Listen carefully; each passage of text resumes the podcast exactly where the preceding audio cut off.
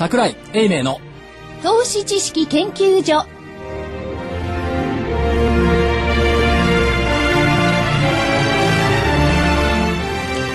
皆さんこんにちは。こんにちは。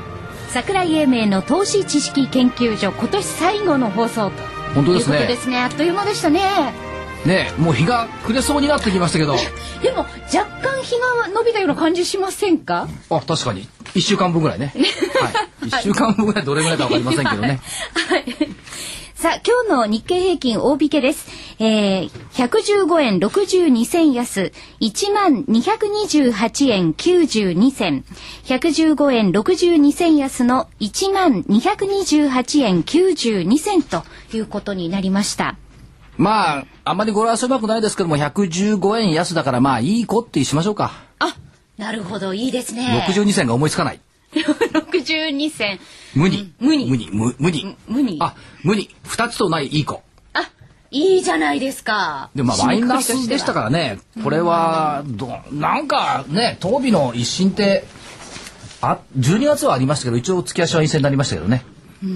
でもちょっとあれこれ100ご挨拶もなく出てきた福井さ ちょっとあの取り込んでまして、ええ。はい。やっぱり年末ですからね、はい。でもまあまあの日経平均の引けですよね。んまあ10月ぐらいでしたらねええ。1万円台なんて年末1万円バカ言ってるんじゃないよっていう声がたくさんありましたけどもまあ1万円台キープできたということでいいんでしょうか。まあご不満は多々あるかと思いますがはい。まあ下がらなかったといったところでえーご勘弁を。年賀使用制はできませんでした。ええただね、僕なんていうのはいろんな、あのーヨーロッパの問題とかね、ええ。あってもっと下に行くんじゃないかと思ってたんですよ。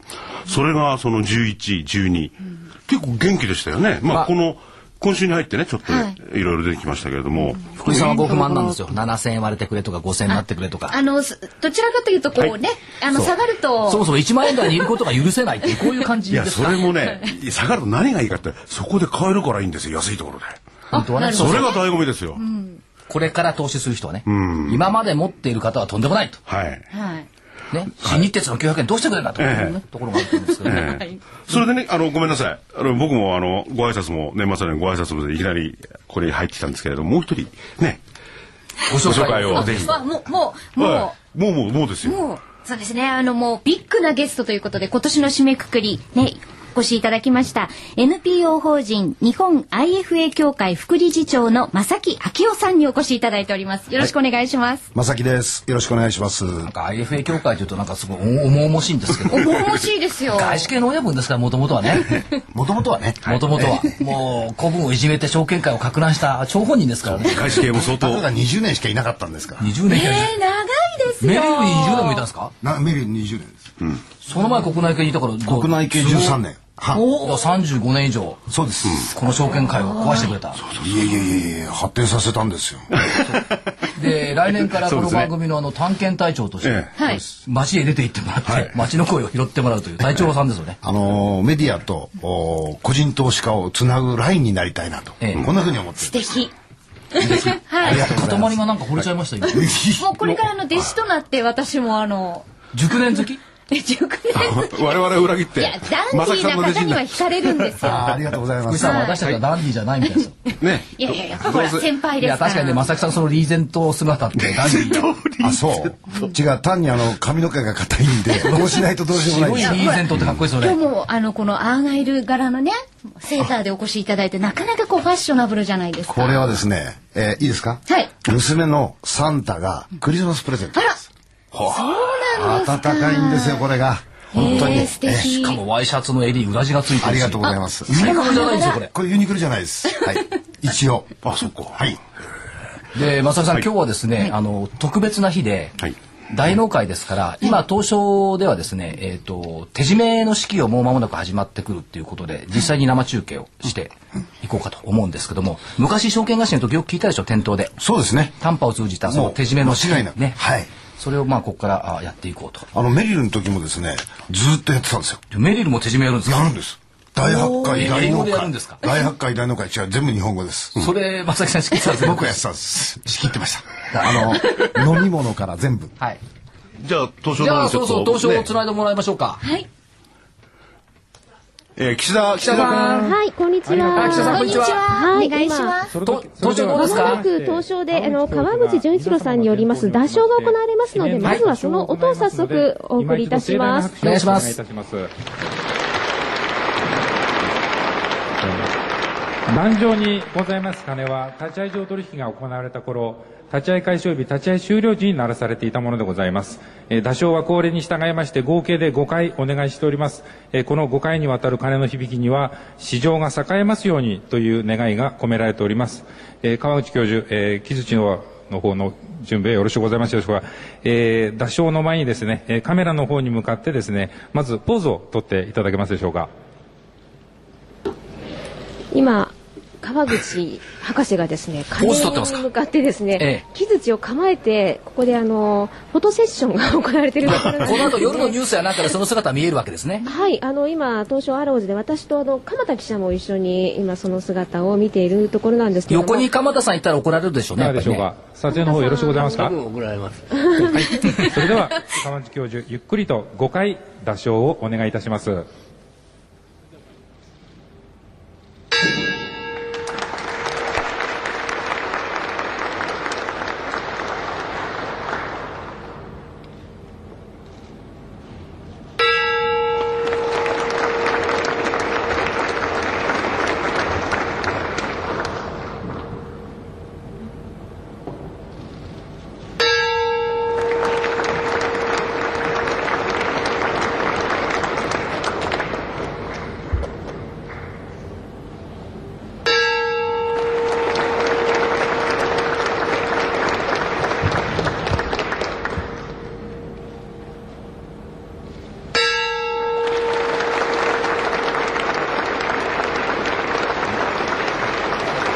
がとうございました。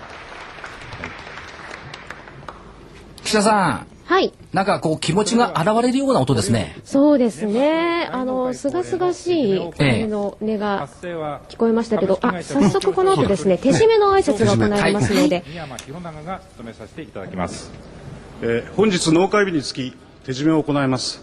皆様慌てずにゆっくりとご唱をお願いいたします。それでは。よーっ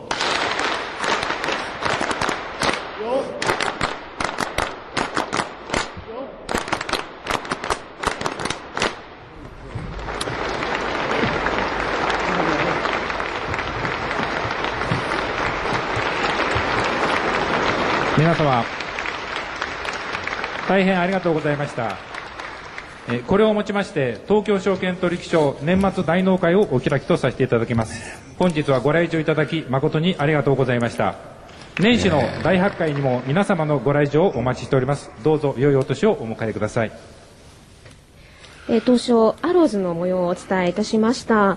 で、えっ、と今日川口純一郎さんがはやぶさのですね。はい、ゲストとしていらっしゃったんですけれども、えちょうどこのはやぶさのれあの歴史打ち上げられたのが2003年5月9日で、はい。で川口さんがおっしゃるには大納会が始まったのは2002年からと聞いており、はい。まあはやぶさの歴史と重なって因縁めいたものを感じますとまずお話がありました。え。それからあのはやぶさがトラブル続きで悪戦苦闘したけれどもなんとかあの地球に戻ってきた。でその歴史と株価があの今あの特に今年の夏に苦戦していたのででそれと少し重ねて見てしまうところがあってええはやぶさのように戻ってくればいいなと思っていますというお話があいいお話ですね。はい、それからあの研究に関してはあのまだこの、えーまあえっと、微粒子ですね、ええ。こちらのカプセルの中の微粒子の研究は来年が本格化するのでその研究とともに株価も来年盛り上がっていけばいいなという話もさありましてですね、えでこの川口さんはあの映画で昔2010年宇宙の旅という映画があって、はい。これを見てあの自分の宇宙への夢というのが広がっていったんだけれども、ええ。あの今回このはやぶさのプロジェクトが始まった時やっぱり全てのいろんな人たちがあの日本の経済は少し悪くなっていった時だったったんですけれども、ええとにかく前に進むために投資をしなければいけないという意識がすごく強い時で、はいであの果敢な投資をするここに非常にあの意味があったというお話だったんですね。はいでその果敢な投資をする灯火を消してはならないとええいうお話があって、それで先ほどの打賞に至ったというところでなるほど結構感動的なお話です。川口教授大好きになっちゃいましたね。いやちゃんと株価となぞらえてるところがさすがでしたよね。戻ってくる果敢な投資をする。来年に向けてとてもいいお言葉ですね。ええそれであの今日は結構子どもたちが多く招かれていまして、はいその川口さんの打賞もですねあのかなり若いあの学生さんからその子どもたちがあの大勢座っている前で行われたんですね、はいこれもあのその未来へというメッセージを象徴しているような感じでしたね。なるほど。じゃあマーケットも未来へ続くことを願った打賞だったはいということですね。ええはい。えもえういつになく感動的な大納会を中継していただきまして、はいどうもありがとうございました。はいね。岸田さんありがとうございました。ありがとうございました。いや、これね、あの、やっぱり、イオンエンジンってね、電気推進の、はやぶさっていうのは、日本の技術の推移ですもんね。やっぱりだからそういう一芸というか一つのことに集中して頑張っていった人っていうのは言葉に重みがありますね。我々と違って。ていいとこですよねなん。でみんなそう笑うんですか？笑っていいですね。はい。いや、でもね、あのー子供たちを集めてね、まあ、子供たちの未来ってのはあるんでしょうけれども、例えば日本経済の未来にも、まあ、子供たちの生活がかかっている部分がありますんでね、そのためにもやっぱりその、えー経済の中枢の株をですね、こう活性化できるような、また来年だったらいいなと思いますよね。今年はまあまあでしたよね、でもね。今年はね。なんか慰めるようにまあまあって言ってますけど、いやそうじゃなくてね、あの川口さんのようにね、その心に自信がある人の発言っていうのはやっぱり強いですし、メッセージとしてね。あ、そうですね。で今の東京証券取引所関係というか要するに東京マーケットに欠けているのは、はいその自信っていうのが欠けているから何をやっても不安不安。あ、よくね、所長もおっしゃいますよねええだから。そういう自信を持てる年になれるかどうか、毎年自信持ちたいなと思ってるんですけども、はいなかなかこれが日本の風土に根付かない。外資系さんどうなんですか？外人外国人って自信持ってるでしょ？結構いやー自信過剰ですね。PR しますよね自分のね本当に。でね、あの、意外に知られてないのは、結構よく働きますよ。本当によく働きます。そうですか。働きますあの、彼らの。一部の人間だけね一部の人間。そうなんです。それで、あの、離婚するケースも結構多いんですよ。外人さん働きすぎで？働きすぎで。あの、夜も帰らないで仕事してるっていうのは結構いますんでね、そういう連中の、まあ何パーセントかは離婚したりなんかするんですよ。ええ正木さんがいじめたからじゃないですか。いやいや、僕はいじめたな。僕はあの、博愛精神で、ええ。仏の正木って言われました。本当ですそうかです。鬼の正木とは言われませんでしたね。すみません。あの、昔正木さんの部下だった方から 正木さんは怖いからなって言われてるんですけど。あ もうね、今のね、いやいやいやいや雰囲気からじゃ全然想像できないですけどね。まあ、あのー外資系ですから、はい数字をきちっと作らないと、はい翌年がないんですよね。ええまあそういう厳しさはありますありますあります。はいですから、1、3月が結構、あの、チャレンジャブルな時期なんですよ。はいここで基礎になる数字を作っておかないと、1年間ドキドキドキドキしなきゃいけないんで、だからそのために12月は一応静養して1月からはもうスタートダッシュおっしゃる通りです。という時期ですねですから、ニューヨークマーケット、1、3月はちょっと期待してるんです。だからジャニュアリーフェエフェクトっていうのはそこにあるわけですね僕はそう思いますね。なるほどはい。じゃあえっ、と次は？えー次はですね、あの、本沢さん。白熊さん。え、はい。えー今日は電話でですね、えーいろいろお話を伺うと。本沢さあ、本沢です。ん、あ、えー年末の忙しい時にすいません。冬眠中です。えーそれでですね、本沢さんと言いますと、はい。えー弱気と言いますか、会議派と言いますか、え。えーこの一年振り返られてどうでした？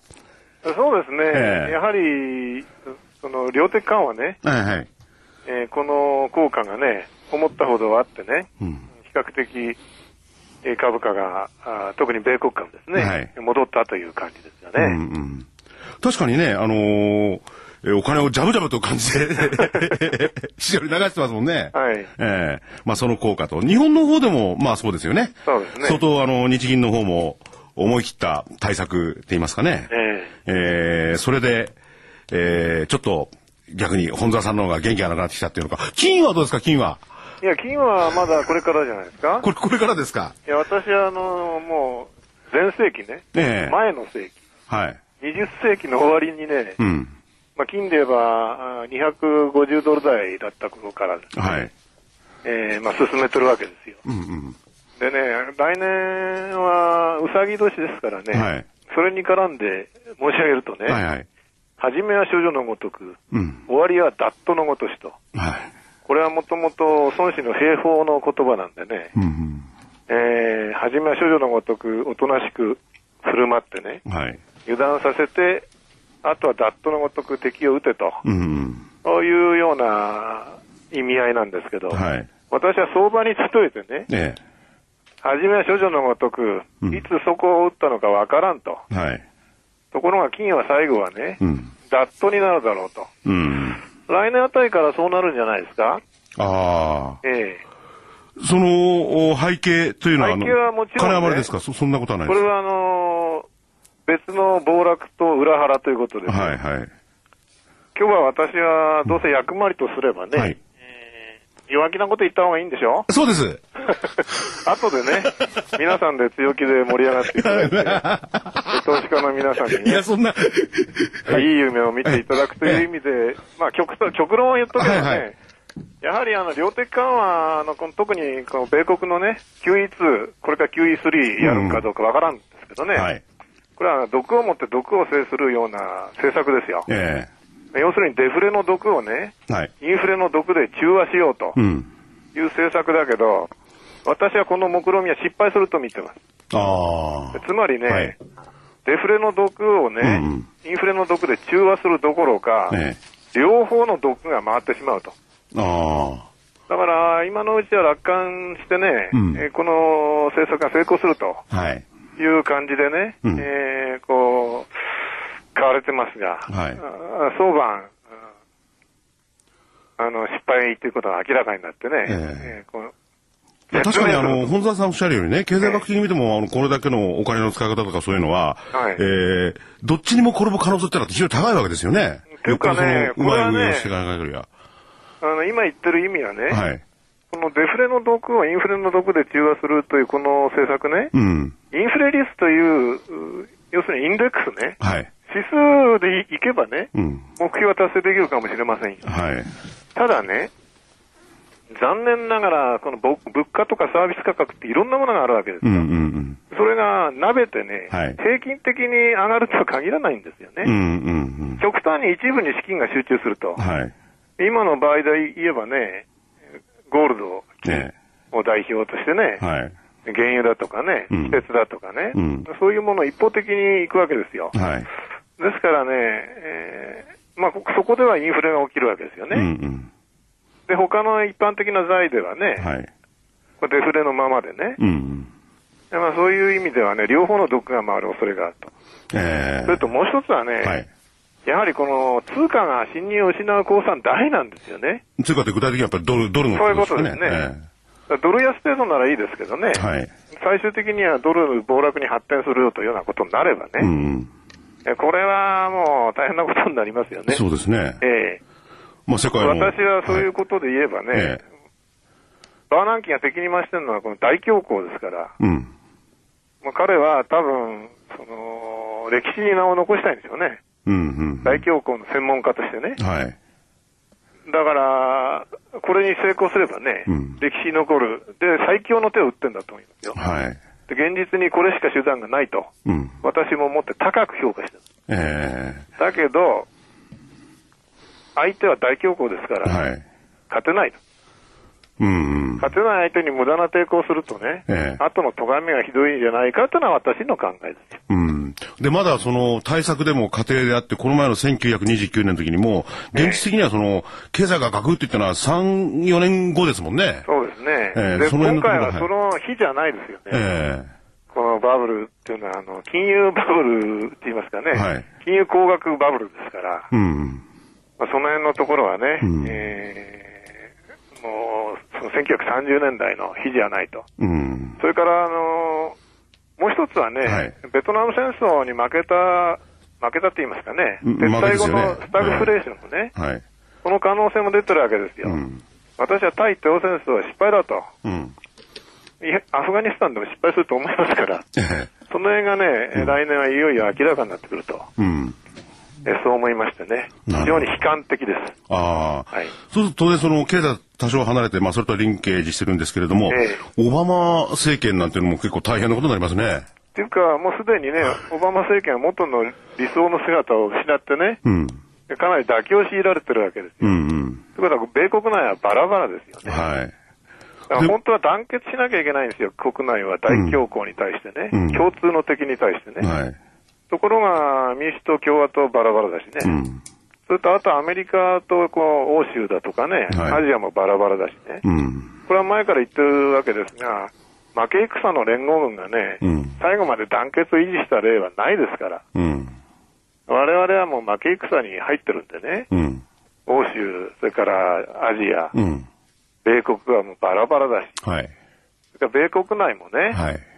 民主、共和バラバラ、うんあとあの州レベルでもね、ねバラバラとえ。うん。いうことになるとね、えーまあ最後は瓦解すると、そういうことじゃないですか。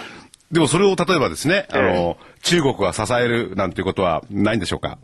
中国は逆だと思いますよ。はいあのーアメリカの口車に乗って支えてね、後でねはい、米国の需要を肩代わりされてね、うんうんひどい目に遭わされる義理はないですよ、日本みたいにね。なるほど。逆に、その、何百年もね、うんえーそれから200年だとかね、はいそこら辺のレベルで考えればね、うん。アングロサクソン敵ですから、彼らにとっては。はい。うん。そこら辺のね、えー特に米英と、ええあイギリスを元にしたようなね、金融システム。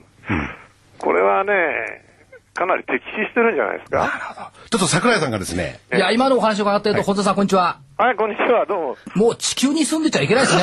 いやいや、そんなことはないですよ。どこ住めばいいですか？いやいや、そこら辺で下がった時がね、え会話じゃないですか？あ、会話はまだあると。はい、もちろんあると。むしろ、その、ちょっと下がった方が会話が増えていいと。それにね、私がこんなこと言ってんのもね、はいえー今日はあの、所長、それから研究員のね、福井さん、加藤さん、それから大物ゲストの正木さんも来てることだし、最後は強気な話で締めるだろうと。はい。あ、なるほど。そうそうそういう奥深い配慮があって、今のコメントだったんですか？まあ、私のことをね、ええあの白熊ですから、いえいもうすぐ冬眠しますからね。いや、本田さん、あの、その白熊から早く、あの、普通の色の熊に戻ってですね、また来てもらえれいや、ば。でもね、あの、本沢さんみたいな方がいらっしゃってくれると、やっぱりこう、話が広がってね、ええーそうなんですいいんですよ。ええ番組構成上考えたんですよ。来年にね、やっぱり夢を持たないといけませんから。そうですよね。そうですね。安いところはね、絶好の会話だと思いますよ。はい。本田さん、来年は、あの、日本のバーナンキを目指してもらえますか？いやー、それは目指さないですね。じゃあ、ルービニはどうでしょう？まあ、なんか失敗する。でもね、一つだけね、はいえ桜井さんとね、えー、まあ、あの、共通するかもしれませんがね、はいまあ最終的にはね、あの成長株やなんかもね、ええ非常に面白いことになると思いますよ。なるほど。うん。じゃあ、あの、毛がちょっと、は白じゃなくて、ちょっと毛のついた本沢さんに来年期待したいな。ね、また来年もね、そだいのぶ、ね、毛がでも薄くなってきてます。困るんですけどね。いや、来年もまた一つですね、そのシニカルと言いますか、ね、ええほん本当は性格的には明るいんですけれども、うですねそのパートを引き受けていただいてですね、はいえーこういう見方もあるよっていうのを投資家の皆さんにいろいろお話ししていただければと思います。まあ、そういうことはね、ではいはいきると思いますけどね。えはい。今年は一年おお世話になりました。いやこちらこそお世話になりました。ありがとうございましたよろしくお願いします。ありがとうございました。ご家族の皆様によろしく。失礼します。えーということですよね。やっぱルービニですね。バーナンキじゃないな。目指してもらう。ルービニだ。和製ルービニ。え、で、えーっと、加藤さんどうでした？今年、かたまりさん、マーケットを見ていて。マーケットを見ていて、はい。まあプロとして。え？ープロプロじゃないプロじゃない。研究員としてですね。研究員として新人研究員どんな印象を受けられまししたか？私はあのちょっと修行に行ってる間こうちょっと修行期間中離れてしまったあんですけれども。外部とは接触できなかった。はい。別に高知を言ってたわけじゃない。じゃないんですけど、ええ。健全なところに行ってたんですが、そうですね。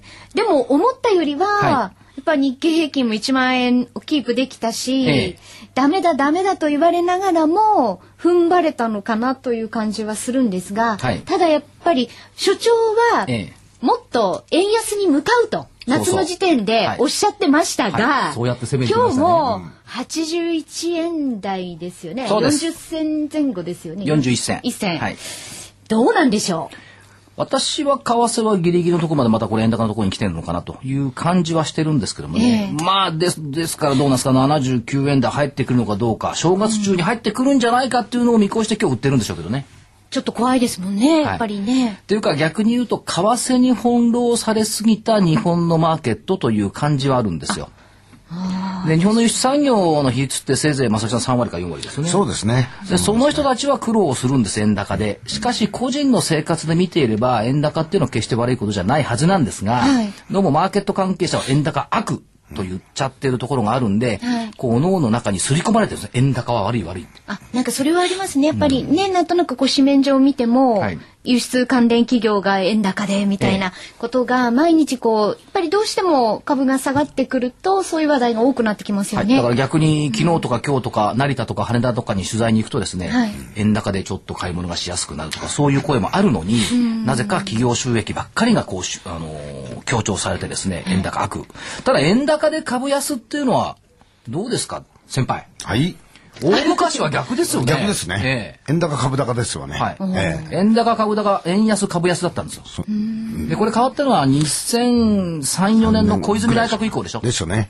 小泉竹中ラインの、はいえートヨタ、キャノンという経団連企業を中心の経済復興の中で、輸出産業を伸ばさなきゃいけないっていうんで、円安、株安に持ってった。だからここ直近の5年だけの話なんですが、昔は円高株高ですよ。そうですね。と、証人が言うんだから間違いない。でも円が、まあ、高いっていうのはね、そのダメージの部分は、やっぱり基本的にはいいことですよね。正当に評価されて高いっていうのはね。いや、逆に言ったら、今じゃあ1ドル200円になったとしましょうか。はいはい大変ですよ、生活。そうですね。先ほど言った GDP に占める間3割ちょっとですよね。え、え。輸出っていうのはね。で単純に考えて、ガソリンが、えっ、と、1リッター250円ぐらいになっちゃうわけですよ。はいはい。それで旅行できますか、っていうところになってくるし、ええ。寒冷地に行けば、オイルが大変そうそう、灯油代高いですから大変ですよね。だから食物も輸入してるんだからステーキがどうですか、せいぜい今安いとこ1000円2000円で食べれるとこもあるじゃないですか、あ今、1000円切ってるところとかありまですよ。こんなの無理ですよ、8000円とか1万円じゃないと食べないも。あれもね、あの、企業収益も我々円で常に考えるじゃないですか。はい。で、決算も四半期ごとの決算もね、円にしてるわけですよ。えしかし多くの企業、大企業なんていうのは、海外資産なんか持ってるんですよね。相殺してますからね、で、それをたまたまね、円にしちゃうとそういう形になるけど、実際に本当に戻して円にするわけじゃなくてね、そのお金で持ってるわけですよ。いろんなところにね。で、円ドルだけじゃなくてお金もありますね。まあメインはね、円ドルだけど、そういう目で考えると、数字上のものでまず一つあるということがありますよね。確かに、うん。でその辺をどう、どう捉えるかなんていうのは、ただま正木さんのね、あ、まあ、来年は為替に翻弄される局面をちょっと減らした方がいいんでしょうね。日本のそのマーケットも FX が出てきてきて以降、えー為替をちょっと注目しすぎっていうところもあるでしょうし、みんな毎日毎日朝から晩までね、為替見そうてますからね。なんですよ。投機の対象として捉えすぎですよね、為替をね。投資と投機は違うんですけど投資じゃなくても。投機になっちゃって、ええまあそれはそれでいいんですけど、投機、完全に。逆に言うと、分散投資ってよく FP の方言いますけども、はいあのドル預金とかね、ユーロ預金とか、そういう現物に預金するのは別に分散としていいんですけども、だって FX は刹那的な値幅を取るだけでしょ。先物ですからね。何も生まないってことですよね。そう。です。うん。らそこのところを、まあ、それが主役のように見えちゃってるんでね、はい。ちょっと今一つのところっていうか、あの課題解釈、拡大解釈がされてる、これがちょっと困った側面でもあるなという気はしますけどね。まあ、為替っていうのも確かにね、えーいろんなことに影響を与えるんで、それはそれで、まあの、しかしまあ為替はさることながら、は1年間を振り返ってみると、今年の日経平均年間の値幅、はいい、くらでしょう？え、ここに書いてあるんですよ。書いてある書いてあるんですよって書いてくださったの所長じゃないですか。福井 さんが調べたわけじゃないじゃないですか？いくらだって2000円弱ですよ、もう。2000円弱じゃないですよ。2612円ですよ。そうそうそう。書いてあるものがね。2000円強。2612円でしょ、でバブル崩壊以降だと2004年の1896円っていう値幅が一番小さかったんです、2番目に小さいんですか？そう。で2004年に次いででしょ？はい。去年から言ってたのは2003年が去年に似てる、で今年は2004年に似てるんじゃないの？って言ってる、まさに値幅からいくとそうなんですよねねレンジは違う。から、はい。はい2004年の時に1万2000円台の高値、安値1万飛び299円ですから、はい。レンジはちょっと違いますけども、同じような値幅になってきてる、そうすると2005年はどうでしたか、はい。福井さん記憶にあるでしょ？2005年。2005年、日経平均で見るわけですか？忘れちゃいましたね。ち何 やっぱ開き直ってるわけじゃないですよ。だ2005年は2005年何があったかな？9月に小泉郵政解散があって、そこからブワーッと上がったんですよ。そうだ、ええ小泉優先解散そうそうそうそうそう。そうだ。ということは2003年の4月安値、2008年ごめんなさい2009年の3月安値、まあ似たようなもんですよ。えで2000去年は要するに戻した2003年のように、で今年は2004年のように持ち合った、はい。で来年2005年のように、秋以降はいかどうかは別にして、はい。わっと持ち上がる可能性もゼロではない。しかし問題は、あるんでしょうね。ああその時のきっかけだから小泉選挙でしょ、それ来年どうですか？衆議院選挙でもやってくれますか、ね、そうするとまた？逆転？え民主党負ける。自民党も勝てない。群雄割拠、そして政界ガラガラポンすごい。戦国時代みたいですね。いや今まさに戦国時代ではある、はい。ただ政治に期待する向きがないから、でテーマもないでしょ、はい。あるとすれば TPP ですよね。うん、そうですね。うん。要するにい,、まあ、いわゆる FTA とかその関税自由化制度をやって貿易の楽市楽座を作れるか作れないか、はい。これが来年のお相場がちゃんといくかどうかのポイント。で菅さん、菅総理が、なんか、ど、どっか狂ったようにね、ええ。あの、血迷ったように、TPP と瞬間言い出して、ええ。引っ込めた。まあ、日経なんか見ててもね、えっと、の農業関連をちょっと大事にしたのを引っ込めたという、これはやらなきゃ100%この国は鎖国状態でどうにもこうにもならない世界に送れる。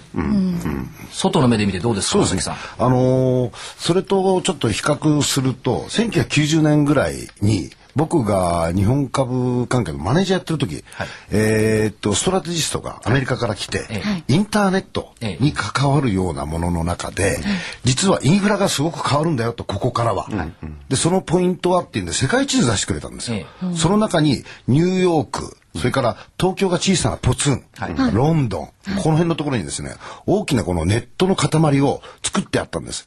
これはこれからその情報っていうものがこういう形に変わっていくんだから、これが一つの戦略商品なんだと。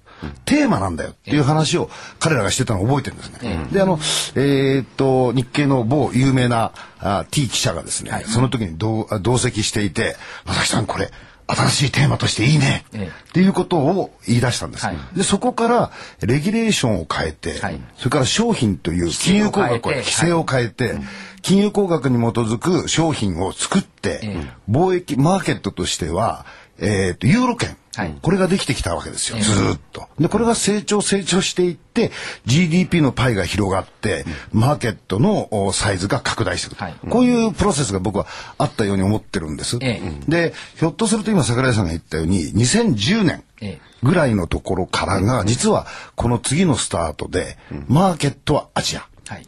で、えー手段は TPP を含む、えー貿易の自由化、はい。こういうふうなものを持って、えー、と材料としては僕はインフラじゃないかと思ってるんですよ。はい。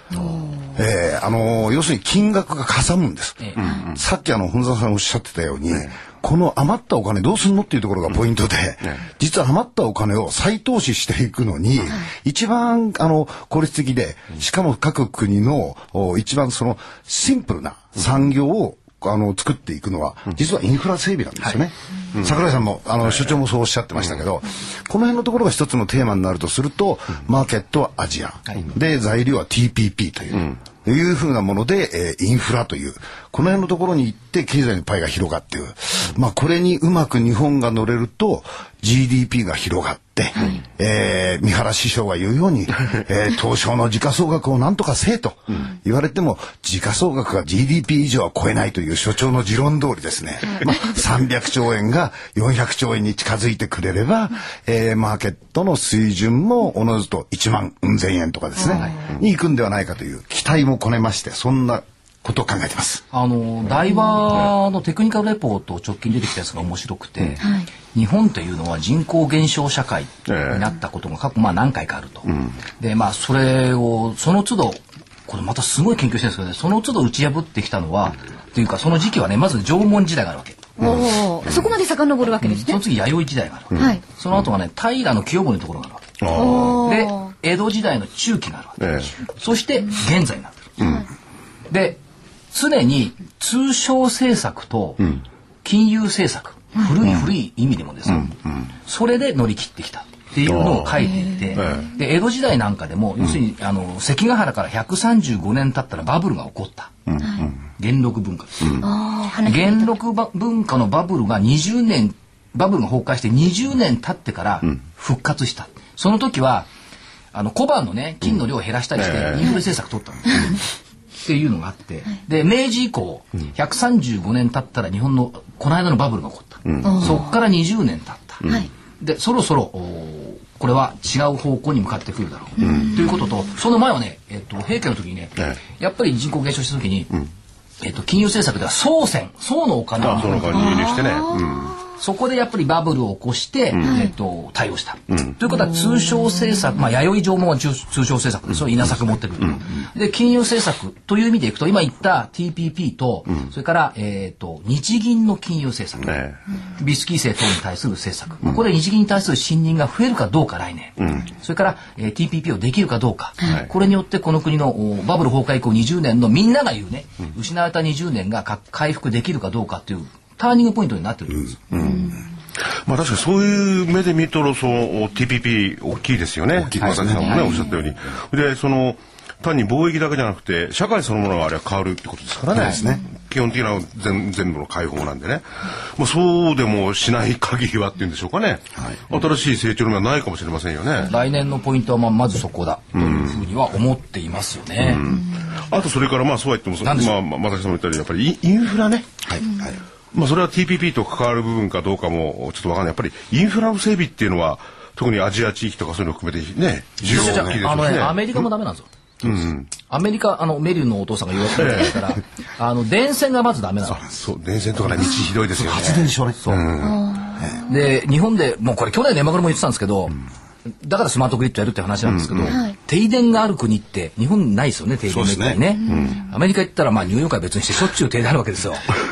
田舎行くと。えで日本はあの地方に行ったって停電ないですもんね。あの電送電線網ってすごく発達してるじゃないですか。これまさにインフラですよね。片方が途切れたら別のルートから電力が供給できるようになってるという、こういうあのきちっとしたインフラが整備されてるんですけど、単線で持って行ってるところについては、切れたり障害が起こったりするとつなぐまでの間本当に止まっちゃうわけですよね。まあそういう地域がたくさんあるかってそんなたくさんはないんですけども、でも現実にはこれほどこの整備された電力網というのは多分世界で有数ですし、これはもうお輸出商品としては極めて優秀な輸出商品だろうと、そういうふうに思いますね、ね。リニーサという業界関係者が年末に向けて言い出したのがね、来年のテーマは東京電力とか言うわけですよ。と東京電力なんか動かなくてつまんないだろうと思うんですよ。思うんですよ。私も思うんですよ。で、まあ、あの、増資した一番悪いやつですけども。で、あの、世界に対する原発のおノウハウを教えてあげるとかね、こういうことを言って出ていくということを言ってますけどもね。意外と確かにね、あの、増資今年した銘柄多かったですけども、東京電力も増資した後のお金の使い道っていうのは来年ね、みんなでウォッチしておかないといけない。ですね。それから増資って言ったところから派生すると、これ新聞が悪いんですよ。あ、はい。一株当たりの企画ばっかり言ってね、増資した銘柄ダメダメダメって言うじゃないですか。まあだけど結構ね増公募価格を上回ってる銘柄ってあのみずほでさえ、あのみずほでさえ130円で公募やったけど今日引け153ない円でよ。んですすもんね。でその前の公募別ですよ、はいはい。それからその前から持ってる方々は別ですよ、200円近くで持ってるのはどうするの？それは別だけど、要するに増資が必ずしも悪ではないですよっていう論調を作らないと、企業も萎縮しちゃうし、で強いて言うならばもっと言うならば、増資の時の証券会社の手数料もっと減らせよと。あ、それは言いますね。ね。うん。そうすると、増資自体が儲からない証券会社の儲かる手段じゃなくとなれば、無理な増資をしなくなるわけですよ。でどうしても増資したいところだけがする、はい。必要に応じた増資だけをする、手数料稼ぎの増資を企業に求めるなと証券会社にはね。そういうことが言いたいですね。でもその、このみずほを見てますとね、銀行の増資っていうのはいろいろ国際的な規制とかそういうのがあってね、それにさあやらせしただけの話かもしれないけど、いわゆるメーカーの増資、これっていうのはやっぱり次に何かするっていうことを含みですよね。そうですよ。それだとしたらやっぱり逆にその企画かなってケチくせえこと言ってるので買いだって感じになっちゃうんですけどね。そうです。例えば国際定石だってこういうふうに増資したって叩かれましたよね。あれ確か40万円前後ですね。今日の引け値見りゃ47万5500円でしょ。増資価格上回ってるんですよ。はいだから今日、昨日今日と新値を取ってきた日立。はい。これだって昨年でしたよね、確かね。増資をして、日立も増資をした。まあ、東証も増資しましたけども、だから増資必ずしもね、悪い話じゃない。3402、東レも今年ありましたよ。465円でしたよ、確かね。今日の終わり485円ですよ。そうだな。で、もう一つ増資のいいとこか悪いとこわかんないですけどね。はいこれから国際的にもアメリカなんていうのがですね、いろいろ企業を買いに来るわけですよ。ね。それで対応にもなるでしょうしね。そその辺の視点からすればどうなんでしょう？か。その M&A っていうことになっちゃうと。何言ってんですか？はい ?M&A は買いに来る、そう認識逆。買いに行くんですか？このタイミングで買いに来るやつはいませんよ。為替の81円で。あ、為替なのかね。日経平均だけ見てるとね、もう日経平均あ株価をあの、為替を見れば、このタイミングは、今企業の手元流動性資金っていくらあるか70兆円あるんですよ。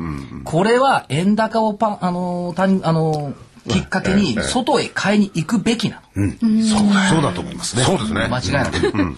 だと思います。あの東芝の社長がえっ、と80うんあ70円台ですか、はい。為替のレート、それでもって社内を全部それに対応できるような戦略を作れという指示を出して、もうこの部分のところでもって自分のところは対策は取ってますよっていうのを新聞にも発表したと思うんですが、やっぱああいう部分のところが、マーケットで評価されるところが出てくるんじゃないかなという気がするんですよね。さっきあ所長あの所長おっしゃったように70円台にたとえ円が入ってたとしても、はいもうすでにそれの対応というのは対策は取れてる。この対策の取れてるところから順番に拾っていくというふうな発想でも決して遅くはないと僕は思うんですよね。でこれが一つがその東芝じゃなくて日立に来てるんですけど、逆にね個人的は先に日立に来ちゃってですね。でそうなんですよね。うん、こういうところが僕はあのマーケットで、えー見るところをきちっと整理されてる人たちは見てるのかなと。こんなふうに思いますね。はい。やっぱりマーケットもね、普段、あの、僕が悪いんですけれども、その、相対のね、日経平均とかそういうの語っちゃうんですけれども、個別で見るとやっぱり面白いですよね。ですよねやっぱりマーケットは個別ですね。それで儲かるかどうかですもんね。突然編集します。あの、年末です自己都合がありますいや、個別っていうのはね、愛情を注げるんですよ。あ自分の好きな銘柄、自分と相性のいい銘柄ってのは誰でもあるわけですよ。はいで、指数っていうのは、決してね、愛情は注げないんですよ。無機質だから。だって日経平均の先物に、愛してますという人いませんよ。あ、気持ち悪いですよね。好きだけど、ね、好きだけど、日経平均好きだ、愛してるという人はいない。えでも、東芝嫌いだけど日立好きよっていう人いますし、よね。こよなくソニーが大好きっていう人もいるんですよ。もう何が何でもっていう方いらっしゃいますもんね。はいで、何があっても私は任天堂でしか、ね、飽きないしないとかね。ファーストリテイリングが上がろうと下がろうとこれが大好きとかいるわけですよ。この愛情があるかないかが指数と個別株の違い。それと同じ表現がむ昔はね、要するに株式っていうのはね、美人とか美男投票だって言われてたんだけど、最近とんとそんな声聞かないんですよね。美人美男だというとこう好きだわとかなんて感じもあるじゃないですか。なんか来年あたりからそういう見方でまた見てほしいですよね。株式だから自銘柄。分はこれが好きっうんていうね、私はこれが好きっていうのを来年はテーマにするとね。やっぱり所長に何とかしていただかないと。来年、あの、所長やりますよね。その、えーっと、企業と経営者と個人株主の出会い系サイトみたいな。交流サイト。出会い系大丈夫でしょ交流、交流サイト。交流サイト、交流サイト。怪しいな、やっぱり外資系って。で交流サイトです。はいまあでも個別銘柄は確かにそういった意味ではあの見るべきところがあると思いますし、それからまあ FX を愛してる人もいないと思う。うん。極論すれば。はいはいはい。FX 好きっていう人いると思うんですよ。でも FX 愛してるという人もいない。ね ええ。で FX バンバンやっていて株やりたいと思ってるなんか株ってファクター多すぎますよね。業績がどうのこうのせ、まあ、世界情勢は FX の話か、はいはい。個別の業績経営者の素顔、それから来期の見通し、はい。こんなのいろいろ出てきたらやりにくいわ、っていうのがあると思いますけども、でもまあ所詮、この星の上で、はい。この星この国のマーケットで人間がやってることですから、やっぱり最終的にね、誰も言わないけどマーケットを動かしているのは業績もそうだし経済情勢もそうなんですけども、はい。基本的に動かしているのは、もう一問もう一円という欲望心理なんですよ。この欲望心理をはい。誰も解釈しないから、無機質なかマーケットになっちゃってるんですよ。ああ、そうなんだな。で本当、参加している方は、ええ日立が433円、はい。できれば435円で終わってほしい、それから430円は切らないでほしい、で買いたい時は427円よりも下に切ってほしい、これね、もう一問、上も下も、はい。この欲望心理が交錯してぶつかり合ってる。で、その心理を決めるファクターとしてね、景気があって業績があって為替があるんですよ。でそこの心理を市場関係者は読まないでしょ、みんななんか数字ばっかり出してきて、え来年はどうだ来年はどうだって言ってるんですけど、それをねちょっと変えていった方が来年はいいんじゃないのかなと思いますよね。だからこれで特にねテクニカルばっかりで見りゃ、みんな同じ一方通貨で動きますよね。そうなんですよね。であと、なんかテクニカルっていうのはね、あのー、後会社が多いんですよね。いや後解釈しかできない。それ予言できたらみんないいですよねそうチャートって昨日まあ今日だったら今日の大引けまでしか反映してないんですよ。はい。そこに明日があると思うことが錯覚なんですよ。うん。ああそうね、いかにもチャートを見てるとその延長線上ですあのあるだろうと思う見えるんですよ、この線がガーっていうのが。それ錯覚 あ、錯覚ですか。チャートが表しているのは昨日までの値動きを表しているだけ。その中にも、ただその延長線上で見えるものってのは多少あるのかもしれない。はいしかし、これは昨日までのものって思った方がね、あるいは5分前までのものと思わないと、錯覚が増える可能性は出てくる。したがって、はい。過去のこのずーっと弱い相場を見ている、あの、経線屋さんはみんな弱気でしょ？ね。強気の経線屋さんいないですもんね。これね、10年ぐらいずーっとブル相場続いたら経線屋さんみんな強気になりますよ。あ、そうですね。うん。多分。これ外国でも一緒でしょもし一緒ですよ。ね一緒でもその経線とは別なんですけど、来年の予想の時なんかみんなか外資系なんかも結構強いですよね。そうですよ。ねいやいや外資に限らずあのみんな強いですよみんな強いですよね。特にシティのね、テーマなんて日本は本来の姿に戻る戻る。おお戻ってほしいですねそれからあのメリル・リンチ・バンク・オブ・アメリカ、2011年グローバルで進化を問われる日本企業、円下落を背景に日経平均は1万2000円へ上昇、うん。だそうです。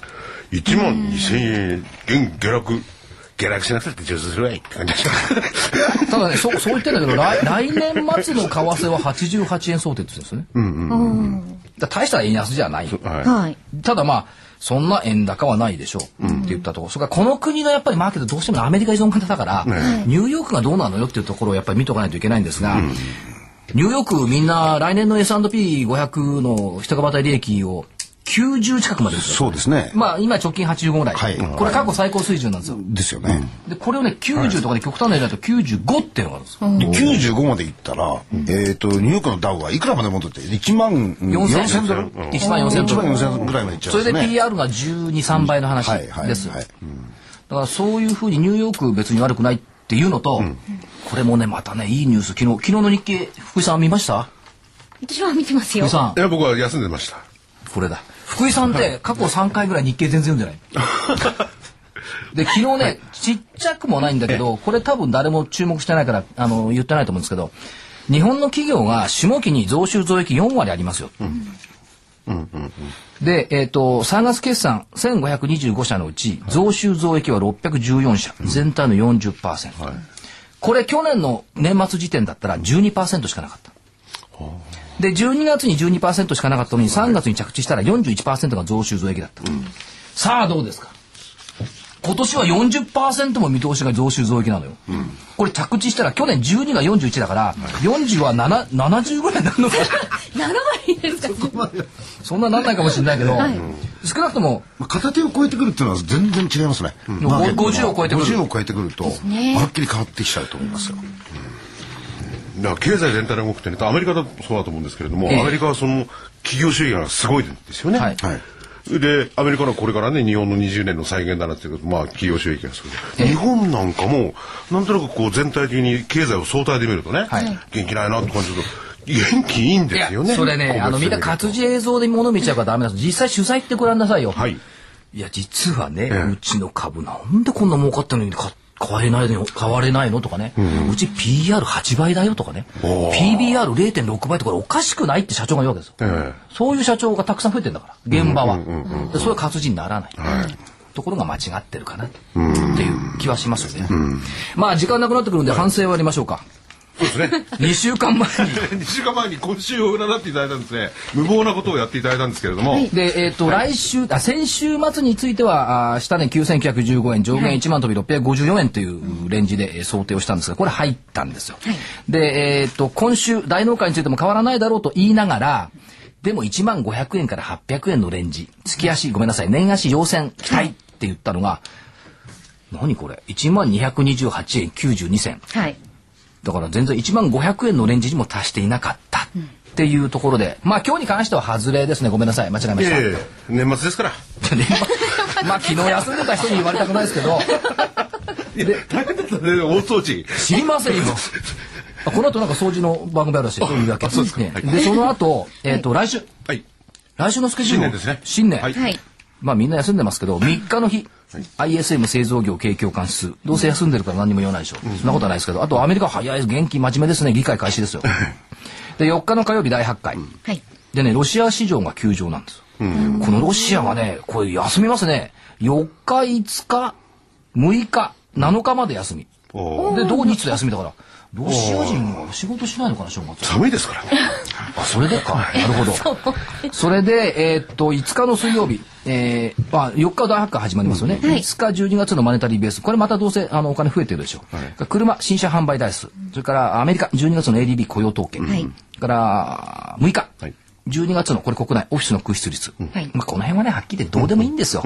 アップル Mac 用アプリケーションソフト Mac App Store 配信サービス開始、これハイテクのところどうでしょうか、でねこれは注目。どうですか？ラスベガスのね CES 国際家電ショー。毎年1月頭って家電が動くんですよ。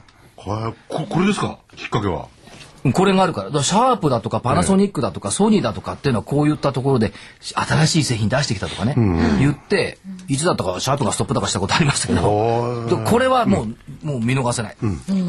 9日まで。だから多分5日かぐらいになると、はいえーこの話題が出てくると思います。それから、えーっと、7日金曜日。はい多分一般的にはこれが一番問題でしょ ?12 月の雇用統計。それから、再来週に向かって、10 10日、日本休みですけど、はいデトロイトの北米の自動車ショー始まりますから、さあ、ここでトヨタがいじめられるでしょうか、どうでしょうか？って言ったところ。だから3つのポイントは雇用統計と国際家電ショーと北米の自動車ショー。来年のテーマとして自動車部品、家電、えーっと、電子部品っていうのを考えると、はいもうね、しょっぱなからこれ2つ来てるわけですよ。ね、自動車と家電です家ね。電だから正月に、はいまあ休む休むんですけども、もうスタートしたらもう国際家電ショーと北米自動車ショー、こいつが控えてるっていうところ。なんかワクワクしますね、来年も。寝れないでしょ。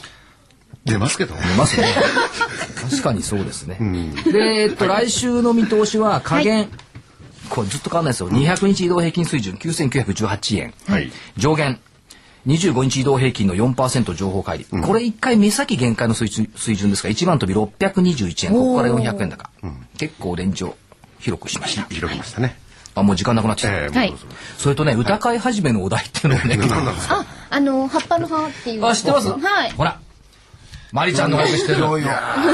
教養だね。教養ありますね。今年はね光だったのよ、そう、光は知ってますよ。ね、そしたら画面って光でしょ、だからガラスとか上がったでしょ？来年は葉っぱ、葉、葉っぱですか？は、言葉？葉っぱの葉。はだバイオあねあとは枝葉がこう分かれていくっていうか、まあちょっと微妙です。この葉っぱをどう解釈するか。あ。はい。なるほど。光ったらい。いと思いそうね。ソフトバンクの光のうんぬんかんぬんってのもありますけども、葉っぱの葉。これをキーワードにしておいたらいいかと思いますね。なるほど。ということで、まあ、来年は葉っぱの葉、そして来年のお年始からですね、いろいろ注目することがあるんですけれども。もう一つ、もう一つ吉田さん、来年のテーマ、い。来年のテーマは、アタックマーケット。苦しくたって、はい。はい。悲しくたって、はい。マーケットの中では平気なの。うん。株価がうなると、はい胸が弾むわ、アタックナンバーワンアタックアタックマーケット、これをテーマとしてなるほど。攻めに転じる。バレーボールでいこうかな 回転レシーブがなんか。回転レシーブはい落ちてきたらもうパーンとそこを拾うんですよ。落ちてきたらそこでいいですね。地につけない違う。これでボル儲け。そしてネットでもここに掘り上げる、はい、じゃあ、景気よく、はい。この番組の方も終了いたしたいと思います。本当に聞いてる皆さんにも一年間いろいろお世話になりましてね、はいまた来年もいい相場だとね。来年もまた隊長に来ていただきますか？ら、はいはい、ね、隊長ぜひよろしくお願いします。はい。